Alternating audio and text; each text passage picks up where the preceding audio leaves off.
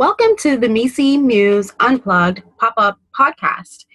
This is a segment that I call M E C E Mentoring Moments. And for those that are new to the show, M E C E Mentoring Moments are essentially impromptu podcast interludes where I get a chance to answer a particular uh, fan mail. And so for today's M E C E Mentoring Moments, this is actually our second one. Um, our email comes from, um, we got an email from Alex. So Alex, thank you so much for listening to the M E C E Muse Unplugged. And he writes, "Hi, Christy. Thank you for this show. I was glad I stumbled on it. I started a new consulting position two months ago at a prestigious firm after spending two years in an engineering role. I hate my first project and sometimes feel like a glorified admin. My role is repetitive and the work is mundane. Even though I was told I would be on this project for five months, I recently heard from a peer that people that typically get placed on um, my project usually can expect to spend about a year or so there. I don't know how I am going to last three more months, let alone the possibility of an extension. The work is beneath me and nothing I expected I would do as a strategy consultant. What should I do to find better projects? Alex."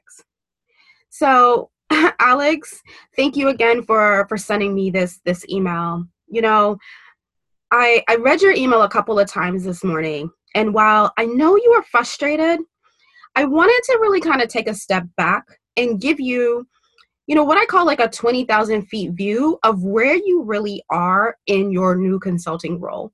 And you got to think about, you know, the, the advice I'm going to give you here is this is, you know, from a person that's not only spent my entire re- career in consulting, I have actually changed firms myself. And so this is kind of coming from experience.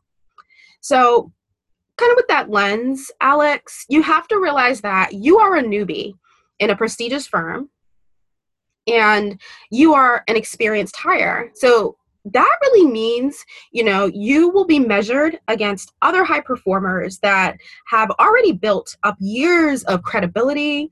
They've already got, you know, shown that they've had demonstrated performance, and they also have established relationships and alliances. So you have to realize that kind of first and foremost. What does that mean? What that means, Alex, is that you are essentially what I call unproven talent. You have to remember that you were hired because you've demonstrated potential, but you've actually not pr- proven uh, any performance yet. And those are two different things that I think sometimes younger consultants don't realize. You know, you you know you're hired in, you it's because you've got you've you've demonstrated that you can do the work, but you haven't done it yet. So, you know, this may not be the kind of advice that you're looking for, Alex, but you haven't really earned the right yet to ask for anything. You have to really build the basics from the ground up and build what I like to call career stamina. And it, with doing so, you also have to build social and credibility capital. So how do you do that? You know, I, I would say what the biggest thing is focus on building relationships with your peers, with leaders, with clients. You know, just look at how you can get involved with, you know, efforts internally in your firm. And while you're building relationships, that's how you begin to find out like what's happening at your firm, what's happening in your practice, what are some other projects that may be out there, and just let people know that you're interested, you know. And then, you know, I like to do what I call let it go. So, you know, yes, you want, you, you don't like your current project. I get that. But you got to really kind of build up relationships and then let people know what is it that you are interested in, and then let it go. I, you know, I, I call it the power of its, of detachment. Um, and that's something that I'm going to strongly recommend that you, you know, really kind of look to build, uh, you know, as a skill set. And so this is actually a quick sidebar, but I also recommend to you, Alex, um, to listen to episode thirteen um, of this podcast. It's actually going to be published in a couple of weeks.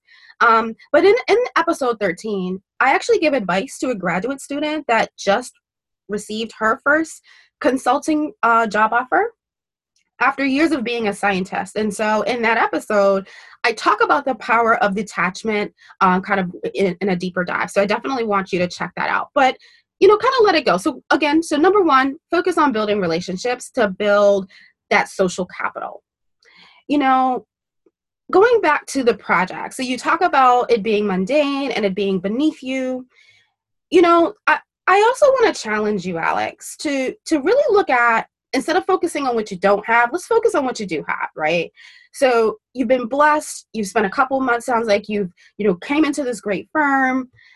You've got to kind of build from the ground up, as I mentioned earlier. So what does that mean you need to do? I think you need to kind of look at, how do you do something simple and how do you, you know, perform it amazingly well? I think there's actually a lot of power in having the humility to really buckle down and do very simple tasks remarkably well.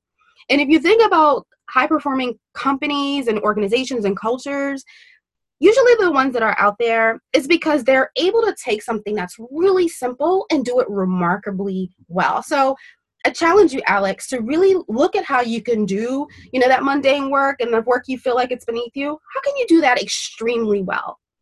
You know, kind of on the flip side, Alex, I actually think you're act you are sitting on a goldmine of an opportunity to really differentiate yourself. And you may be thinking, well, why? Instead of hating that project, I mean, you mentioned in your email that you have an engineering background. Well, why don't you find ways to bring innovation to that project? You know, using that background, you talk about the work being mundane and, and administrative. So why don't you come up with some ways that you can take what is happening to the next level and share those ideas and those solutions with your leaders? You know, what's also interesting, Alex, is that younger consultants also don't realize that most leaders, they actually know what the perceptions of their projects are. They may not say that to you, but they know. They know if they own certain projects that, you know, people think are cool or boring or challenging, like they already know that. So chances are your leadership already has heard it all before. They probably know, you know, people don't want to get on these projects. They, they, they're already aware of that. So in that lens, Alex, if you were to actually bring innovative ideas in an environment where everyone else hates the project, you automatically stand out from the pack with your leadership.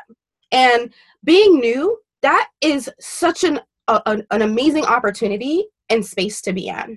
So think about it that way. And, and what you'll find, I think, over the course of the rest of the project, if you do this twenty percent pivot in both your mindset and really put in the groundwork to establish your brand, focus on relationships, focus on developing those what I call core consulting skills, be a team player, get involved at your firm, figure out a way to differentiate yourself, you will build that proven credibility, the proven social capital. You'll kind of start to build that over time to then be able to do whatever types of projects you want to do in the future.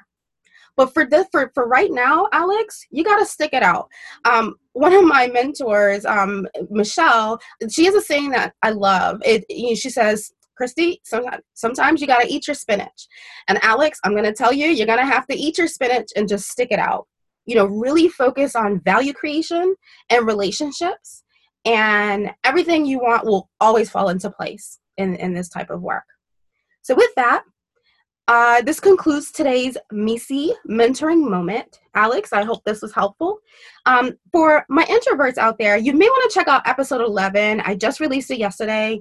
Uh, we talk about introversion with Luis Vasquez of Mighty Introvert dot com. It's a great conversation. And my other go-getters, stay tuned for episode twelve coming up next Friday, where I actually have my first Where Are They Now interview, where I get to, a chance to connect with a former colleague, and we talk about all types of things. It's actually, it's a really fun conversation. If you have any other thoughts, questions, or feedback for the show, you can always drop us a line, M E C E Muse Unplugged at gmail dot com. This is Christy Lindor signing out for the M E C E Muse Unplugged. Here's to your journey to greatness.